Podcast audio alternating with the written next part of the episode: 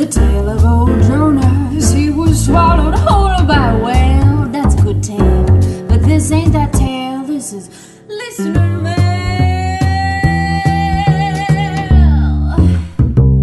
Listener mail. It's topics, and this is uh, listener mail. I'm Mike Showalter, and I'm here with Michael Ian Black. I noticed you went with Mike Showalter for listener mail. I like that. It's a little zippier. Um, Kevin writes to us, Mike. He says he's part of three different topics study groups, A- and he and he's wondering for the meetings if there should be a dress code. Hmm. Well, I know how I feel about this, which is the spirit of topics is the only rule is there are no rules. So my instinct is, is to say no, of course not. You should you should wear whatever you want to wear to a study group. On the other hand, if it were my study group, I would want to feel like I was dressing for the occasion. And for me, if I'm doing, if I'm putting on my thinking hat, you know, that might literally mean putting on a special hat uh, that I designate as my thinking hat. So I know when I enter that space and I put that cap on my head, I'm there to think. Mike, what are your thoughts on this? Um, I think I, I, I think that um, it's always nice to dress for the occasion, and um, you know, I think I really believe that it's up to the groups themselves to decide um, what they want to wear. I don't think uh, it would be in our best interest to try to dictate how people should should dress. I know that there's a group in Columbia, South Carolina that is a it's a formal study group and they're wearing jackets and ties and the women were wearing dresses and heels and um But then we've got our we've got our Edinburgh, Scotland group, and and to go the other end, they're clothing optional. yeah. So I mean So- I think I, I think that it it really it's really up to the group to decide and, and I think that's part of what makes the study groups great is that it's a really um, decentralized kind of uh, system that we're working on. So Matt uh, Rubio writes to us and he says um, he he says he has a problem. He wants to discuss the topics mentioned on the podcast, but he's recently moved to Toronto and he has no friends to start a study group with to further these discussions. Can you discuss how to make friends when you're a fish out of water and maybe talk about the importance of friendship? Um, I guess he's suggesting that that be a topic for the show, and then he says thanks so much. He loves listening to the show. I'm I'm writing down friendship right now as a as a possible future topic because I think that's a great idea. To answer your question, uh, in terms of making friends in a new place, this is something that a lot of people struggle with. I was an army brat, um, so my childhood was spent moving from army base to army base to army base, and And when when you when when that's your childhood, I would imagine you have to learn. You pretty much have to learn how to make new friends easily. you learn you learn very quickly.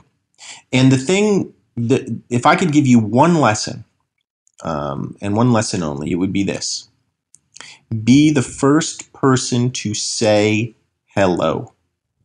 Just stride right up to somebody, stick out your hand, and say hello, and you'd be amazed at how far that gets you. Some of my best friends I met that way. Some of my very best friends, like Um, Tony, like Tony and Eugene and uh, Ken. Uh huh. That's great. Move on to a question here from Carrie. Uh, Carrie writes, he's writing to ask for our help in settling a disagreement between his wife and me that has cast a frosty pall over their marriage of 16 years. Mm. He says that while having dinner with his children, who are 12 and 9 years old, he in- attempted to engage them in, a- in a discussion of several topics. His wife began shouting, potato, potato, which is a secret signal between them that means stop what you're doing at once. Later that night, she told me that she feels that her children are too young to discuss topics. He feels that topics are natural and healthy, and we should begin the discussion of topics in the safety of our home.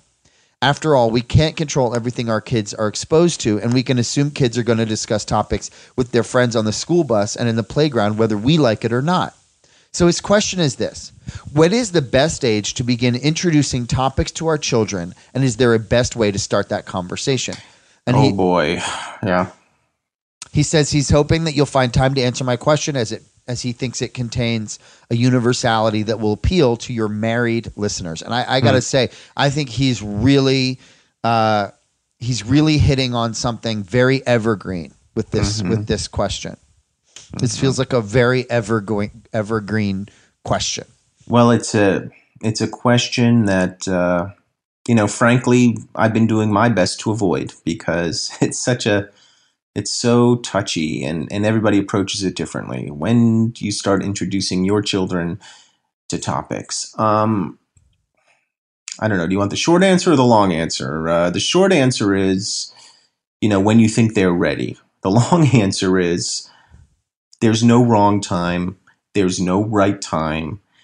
Um, you know, children have are they're incredibly adaptable. They have uh, brains that are are capable of absorbing information like sponges. They just soak it up. So, you know, you may feel a little uncomfortable introducing the idea of topics to a dinner table conversation, but I think you'd be amazed at what your children are ready for, even when you might think they're not. Mike, do you have anything to add?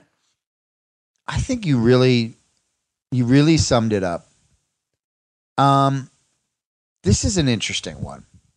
This this comes to us, Mike, from David Iacono. Mhm. Have Have you read this this No. letter? So listen to this. He says, "Wow, I have no idea what I've just listened to," and and he's and he the he's talking about the Paul Rudd episode. Oh, uh huh. So he says, "I have This no this this episode was the small stuff. correct." And we had our uh, uh, funny man Paul Rudd joined us for that episode and was was really fantastic and gracious, and it was great to have him on the show.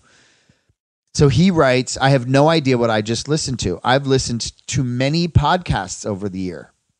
He says, I heard Mr. Black on the Pointless podcast. What was that?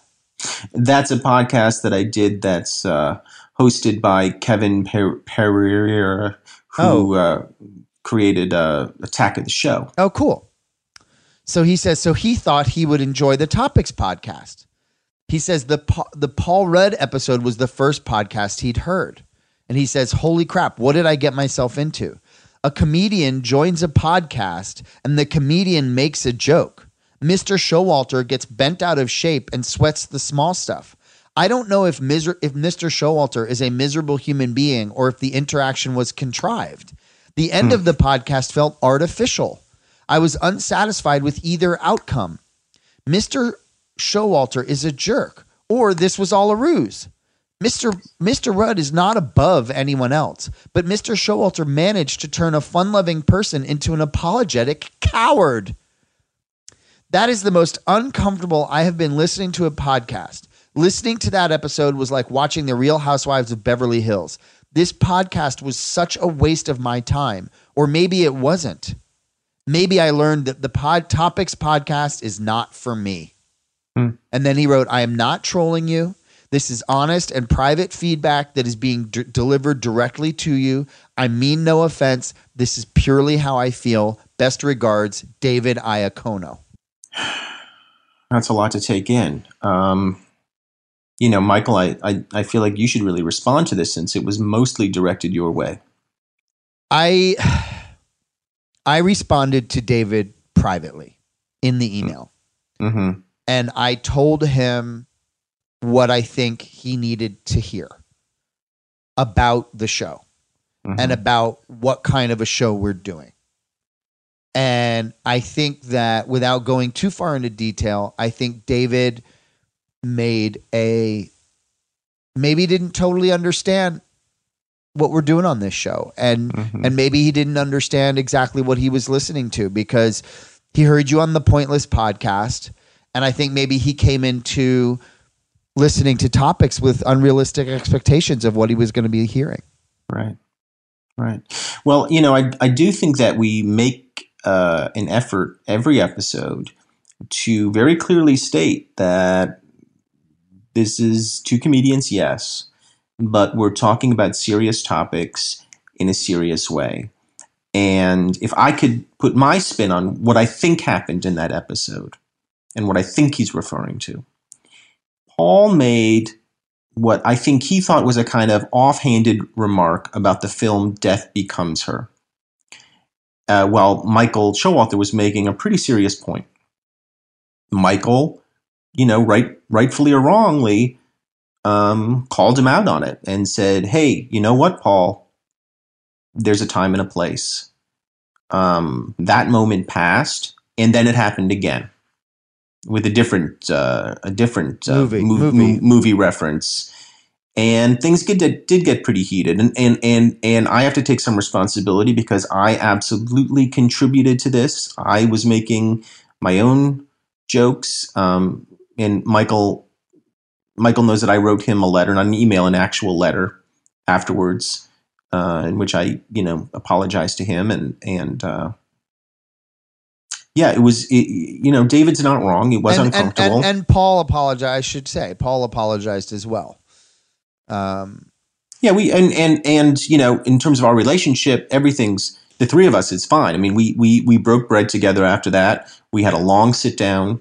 We got uh, we got the uh, uh, back room at Frank and Musso's in Los Angeles, and and had a, a, a long long long conversation over a pretty good meal about what happened. And and and and in the end, we're fine. yeah, and Um, I and I, I do want to say, I mean, I have no beef with Paul.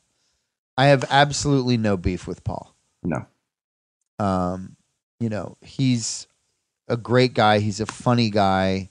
Um, and I, you know, he crossed the line. That's all. You know, everybody crosses the line once in a while. Yeah. he he definitely did it that time, and uh, you know, I was I was right there next to him, and I I have felt terrible about it ever since. yeah, yeah. Um.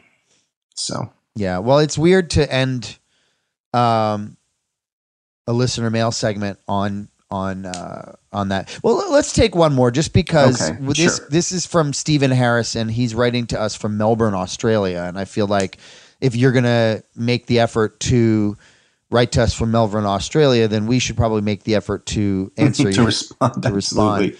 It's a long way for that email to go. he says uh, that he's been thinking about God a lot. And he says, Forgive me. He says, Please forgive me if you've already touched on this topic. I guess he, he's probably not listened to every episode of the show. Um, but he says, Do either of you believe in the existence of God? Hmm. What do you think? What, what would you, what what would your answer to that be? Um. You know, I'm I'm I'm not a theologian. I don't pretend to be a theologian.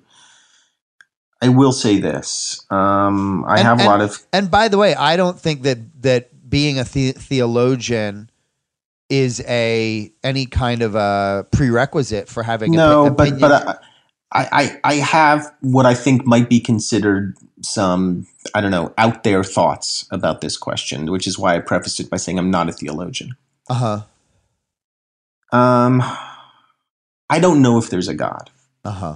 but my personal belief, and I'm only speaking personally right now, is that if there is a God, you know, I don't think he's you know some old white guy on a on a sitting on a throne. Uh huh. Okay. Uh huh. I, I feel like God can be anything. You know, God Oh, could wow. be That's so interesting. yeah, I mean I look around and you know you know, God could be the leaf on a tree. Oh my God. Mm-hmm. And you're using that expression, oh my God, but that's you know, it's it's uh God could be God could be the sound of a babbling brook or or or, or, or children's laughter. I never feel closer to God than when I'm hearing my own children laughing. What do you think? I think I, I agree with you. And I mean, I, I feel like there's this kind of. I feel like this society, this kind of westernized culture, has kind of um, foisted on us this this vision of God as this kind of patriarchal, Yes. um, robe wearing, uh, hegemonistic Yes. um, man, ca- Caucasian man with the Yes. beard and the robe and the scepter, and he's Yes. he's looking down on Ugh. on the Earthlings as if we're all his his minions. Yes, so hegemonistic. and I feel like God, and and it's very much of a consumerist. Are you looking Yes. up hegemonistic?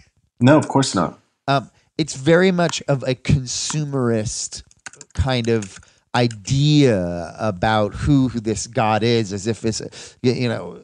So We see him on the on. It's it's almost becoming you know this you know this kind of hallmark uh, totem. Yes. You know, a Santa Claus or the Easter Bunny. yes, exactly. I believe that God is an energy. I believe that God is inside of us. God is all around us. Um, God is not innately good or bad. God just is. And I would say God is an energy. So God, powerful. God could be a- glowing orb of light.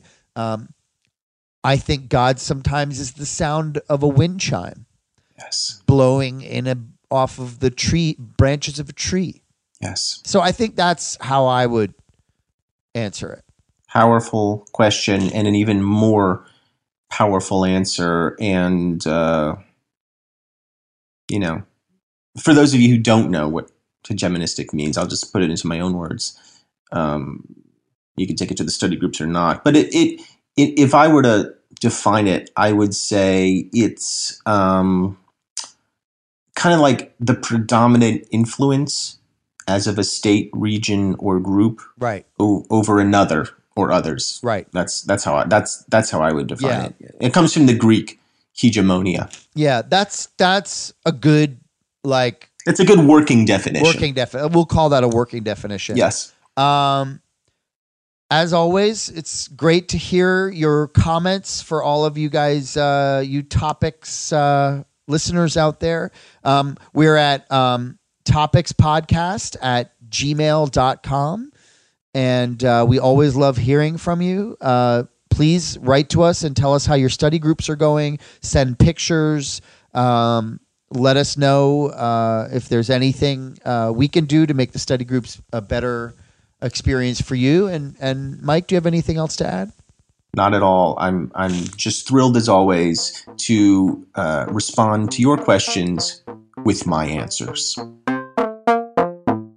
Hello. We hope you've enjoyed this episode of Topics. Please help us get the word out about the show by writing us a rating or a review on iTunes. If you'd like to write to us a question or a comment about this episode or any episode, please do. Our email address is topicspodcast at gmail.com. Thank you.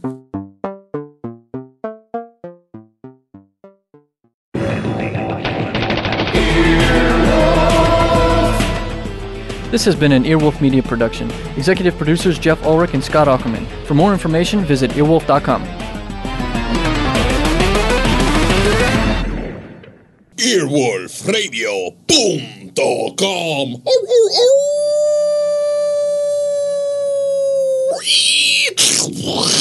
The wolf dead.